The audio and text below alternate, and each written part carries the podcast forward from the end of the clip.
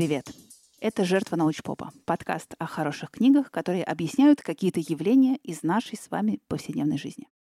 Меня зовут Аня Диардеева, я профессиональный читатель, и сегодня я снова воспользовалась обширной библиотекой нонфикшн книг издательства «Бомбора» и выбрала, чего бы нам с вами такого почитать.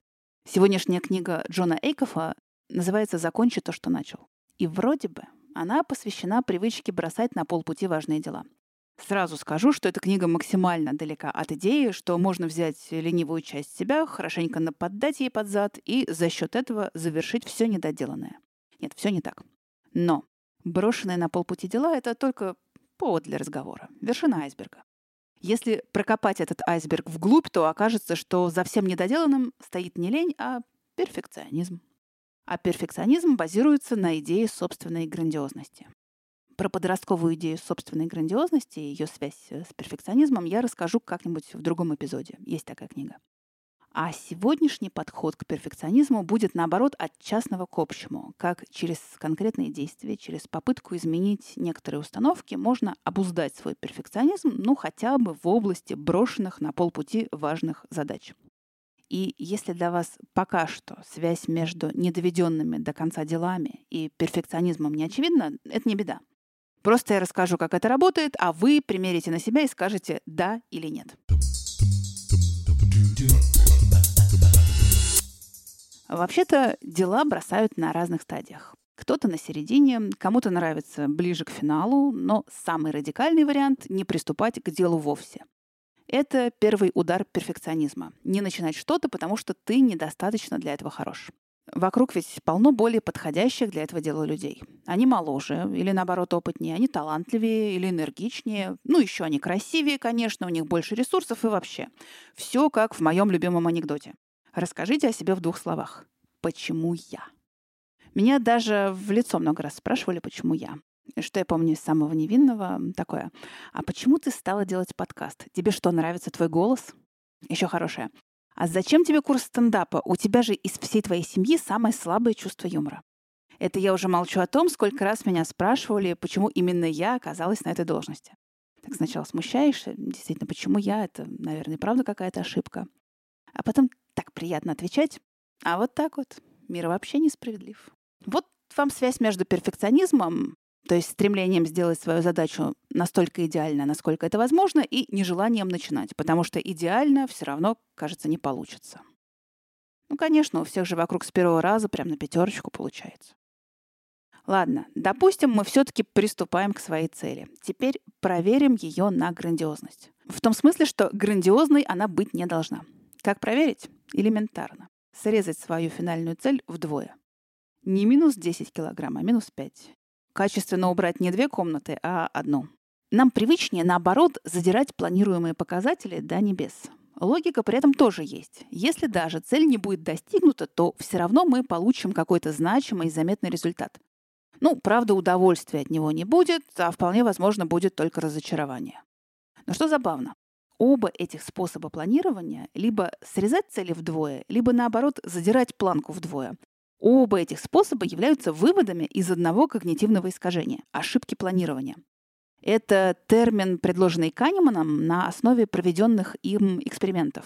И он состоит в том, что при планировании задач э, человек испытывает излишний оптимизм и недооценивает время, затраты и риски от своих же будущих действий.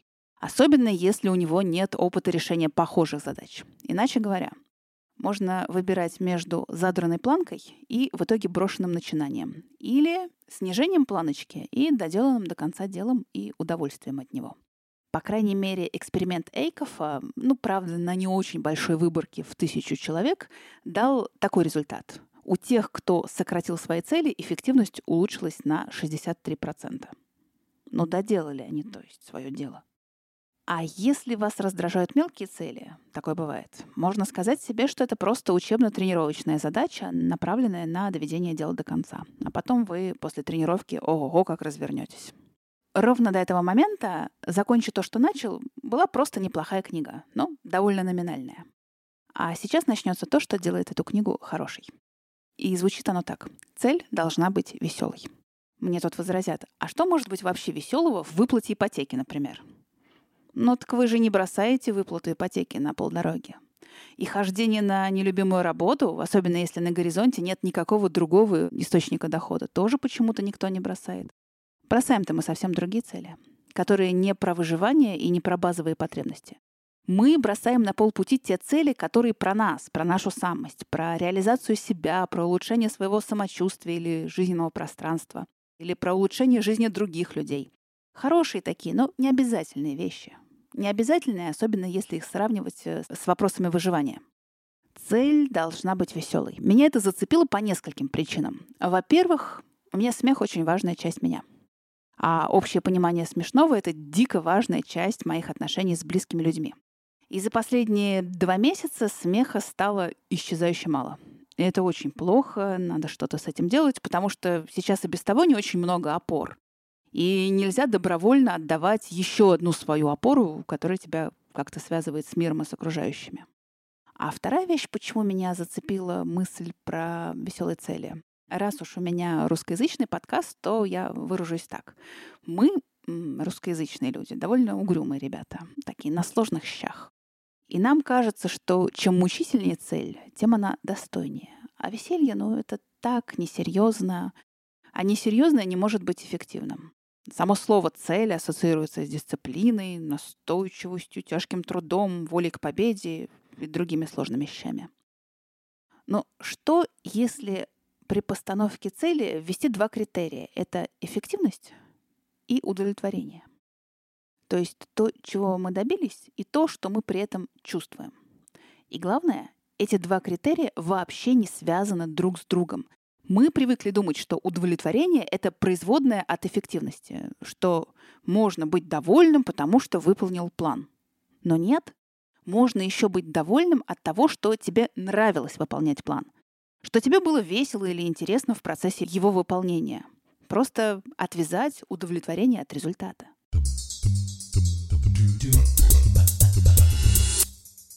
Ладно, ревизию целей мы провели. Приступаем к делу. И, скорее всего, дело это окажется не на один день, а на более долгий срок. И оно будет требовать регулярных усилий. И в какой-то момент можно обнаружить себя человеком, который выбился из графика, который уже несколько дней, а то и недель перестал выполнять э, запланированное. Остановился и заглох.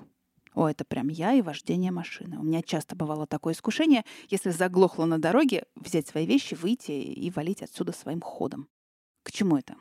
К тому, что если мы пропустили какие-то регулярные действия, то вернуться к задаче становится гораздо сложнее. Нас снова поджидает наш друг перфекционизм. Он говорит, ну все, ты не идеально выполняешь свое дело, бросай, это не твое. Или бросай, потому что все остальные ушли далеко вперед. Конечно, проще бросить, чем признать, что некоторое время ты лажаешь. В таких случаях лично для себя я вижу спасение в виде графика. Допустим, вот у меня есть дело на 30 дней. Из них 5 дней я уже ничего не делаю из запланированного. Рисуем график. На месте этих 5 дней у меня просадка. Но на длинной дистанции, если я возвращаюсь к работе, кривая все равно идет вверх. Ну, пускай не так резво. Рисуем другой график, на котором я все бросаю, потому что пропустила несколько дней. Там кривая будет хорошо идти вверх, а потом упадет до нуля и обратно не встанет. Вот и вся разница. Но если перфекционизм не сумел испоганить нам стратегию, то он способен испортить тактику. На свете есть куча прекрасных способов сойти в сторону со своей дороги к цели. Для начала можно пользоваться убежищами. Убежище — это то место, в котором мы оказались случайно и незаметно для себя. Налил чаю, сел писать гениальный роман, через два часа обнаружил себя скроллящим новостную ленту. Убежище можно вычислить так. Оно отнимает ресурс. Если некто после двухчасового скроллинга чувствует себя подуставшим, это оно. Другой вариант — благородное оправдание. Нет, скроллить ленту мы сегодня не будем. Но как можно писать гениальный роман, не перелопатив все источники и все свидетельства эпохи? Ну, понятное дело, никак. Но в чем сложность? Как вычислить благородное оправдание, если оно ловко маскируется под э, ответственный подход к работе? Эйков рекомендует обсудить свое оправдание с близкими, прям сообщить им. Я не могу начать или продолжить свою работу потому что, и посмотреть на реакцию. Вот тут я категорически не согласна, что друзья захотят дать нам объективную обратную связь. Друзья и близкие, они же нам даны для утешения. Конечно, они поддержат почти любое наше решение и почти любое благородное оправдание. Отвлекусь на минутку. Есть такая славная книжица Роба Фицпатрика «Спроси маму». Написана она специально для предпринимателей, которые носятся с идеей нового бизнеса и спрашивают у друзей родных. «Ну как тебе моя идея?» Ну и что они в ответ слышат? «Ух ты, здорово! Я обязательно куплю твой продукт, когда ты его запустишь». И эти слова не значат ровно ничего, кроме поддержки говорящего. Потому что клиентов и их реальные потребности имеет смысл искать в другом месте и совсем другим способом, каким э, в книге описано очень толково. А бизнес того, кто спрашивает, как тебе моя идея, провалится с 200% вероятностью. Так что с благородными оправданиями как-то придется разобраться самим. Ну что, мы все-таки добрались до непосредственной работы над нашим делом. И работа эта наверняка состоит из списка разных задач. В этот момент перфекционизм начинает нашептывать нам, что все детали одинаково важны. А если не удастся блестяще справляться со всеми деталями, то лучше забить на свою цель полностью. А если нет? Если не все детали одинаково важны. Кажется, об этом даже что-то писали в разных учебниках по управлению проектами. Но дело в том, что рабочий проект, он делается на работе и остается на работе, а свой собственный личный проект, он вписан в жизненное и бытовое пространство. Если поступать по инструкции для менеджеров проектов, то хорошо бы сначала определить в своей цели то, от чего можно отказаться, что можно не делать или что можно упростить. В общем, как выполнить MVP. Упростить все, что можно, это отлично работает, когда у тебя ограничены финансы. Бюджета не хватает. Но вот упростить э, то, что не связано с деньгами, а связано, например, с потраченным временем, тут сложнее, рука как-то не поднимается. На деле хорошо бы постараться честно ответить себе на вопрос, могут ли какие-то вещи быть проще, может ли процесс стать легче и за счет чего. Ну, а поскольку э, ваше дело вписано в ваше бытовое пространство, то хорошо бы на время работы над своей целью упростить себе быт. Не готовить, а заказывать еду, если это возможно. Отказаться от глажки вещей. В общем, совет подходит тем, кто до этого серьезно вкладывал свои силы в свой быт. Ладно, тогда пускай не быт, а люди.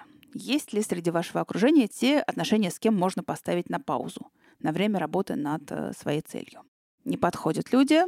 Тогда еще один рецепт упрощения своего жизненного пространства. Автор называет его стратегической слабостью. Подумать о том, есть ли вещи, которые вокруг делают все, потому что так принято?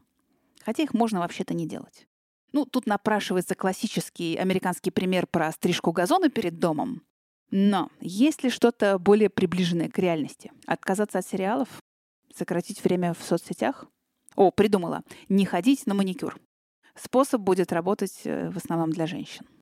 Я иронизирую немножко, потому что все эти необязательные вещи, от которых якобы можно так легко отказаться, они же все эмоционально окрашены, и именно поэтому их все делают. У Ирины Якутенко недавно вышла неплохая лекция про то, почему современный мир делает нас более безвольными и какие в этом процессе задействованы биологические механизмы. Ссылку повешу в описании. Если пересказывать совсем кратко, то эволюционно раньше заниматься неприятными вещами человека заставляла прямая угроза. Риск голода, риск смерти или исключение из группы. А занятия приятными вещами, вроде еды или секса, приводили к эволюционному успеху. И именно поэтому они были так сильно эмоционально окрашенными.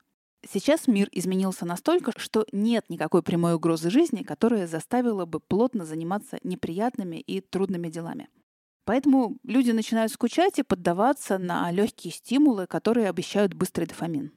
Лайки в соцсетях, киношка, игры, развлечения. Так что можно ли волевым решением исключить из своей жизни легкие стимулы, это еще большой вопрос. И чтобы уже закончить с упрощением задач, последний вопрос. А есть ли на свете кто-то, кто мог бы помочь вам в работе над вашей целью? Перфекционизм, конечно, станет возражать. Работу надо делать самостоятельно. Но даже если страшно отдавать рутину на аутсорс, что вполне реально, или если поиск наставника в вашем деле вам не подходит, то почти всегда можно найти тех, кто занимается похожей задачей, и общаться с ними и поддерживать друг друга. И последнее. Точнее, последнее из того, что мне кажется важным. Важно отслеживать свой прогресс в работе над целью. Это как эффект свечи. Если в темной комнате зажечь свечу, то разница между было и стало будет э, совершенно очевидной. Если зажечь вторую свечу, то разница между освещенностью одной и двумя свечами будет уже не так велика. Начало проекта и первые изменения, они всегда очень впечатляющие. И весь последующий прогресс на их фоне как-то меркнет. Поэтому всегда стоит отслеживать свой реальный прогресс при помощи статистики, а не на уровне ощущений. Ежедневная, занудная фиксация своего прогресса, она потом поможет не бросить все это дело. Поверьте, бесконечно можно смотреть не только на огонь и воду, но и на прогресс-бар. И под конец рубрика «Оно вам надо?» Про то, стоит или нет читать эту книгу лично вам. Я в прошлом эпизоде упомянула о том, что хочу попробовать. Попробовать. Отказаться от перфекционизма и перестать уже яростно монтировать э, свой подкаст, убирая оттуда каждое вдыхание воздуха. Ребят, это вызвало какой-то небывалый всплеск комментариев на всевозможных площадках. И в меньшинстве оказались те, кто писал, что да, дышать в микрофон — это норма для живого человека. А в большинстве те, кто говорил, что монтаж — это обязательный пункт для качественного подкаста. И это никакой не перфекционизм. Спасибо вам за то, что вы пишете. Я благодаря вашей обратной связи поняла, что чистая речь для меня все-таки тоже в списке приоритетов. И поняла, что тема перфекционизма многих из нас сильно волнует. Поэтому для тех, кто захотел прочесть книгу Джона Эйкофа «Закончи то, что начал», у меня есть промокод на 45% скидку при покупке электронной или аудиокниги на сайте Литрес или на сайте издательства Бомбора. Толк 45 латиницей. Он же будет э, в описании эпизода. А теперь немного забавного. Тоже по мотивам ваших комментариев про монтаж и перфекционизм. В Ютубе мне написала девушка. А, так вы монтируете подкасты. Вот почему такая чистая речь получается. Да, монтирую, монтирую и не скрываю. Но вот в чем вы можете быть совершенно уверены, так это в том, что я с вами разговариваю своим собственным голосом. Потому что на заре моей подкаст-деятельности человек, который меня консультировал по звуку, он как-то сказал, слушай, у меня такой есть плагин шикарный. Давай сделаем фильтр для твоего голоса, и ты будешь звучать в подкасте как секси-валькирия. Так и сказал. Я подумала и ответила, М, пожалуй, нет. Так что прощаюсь с вами своим собственным голосом. До следующей книги и пока.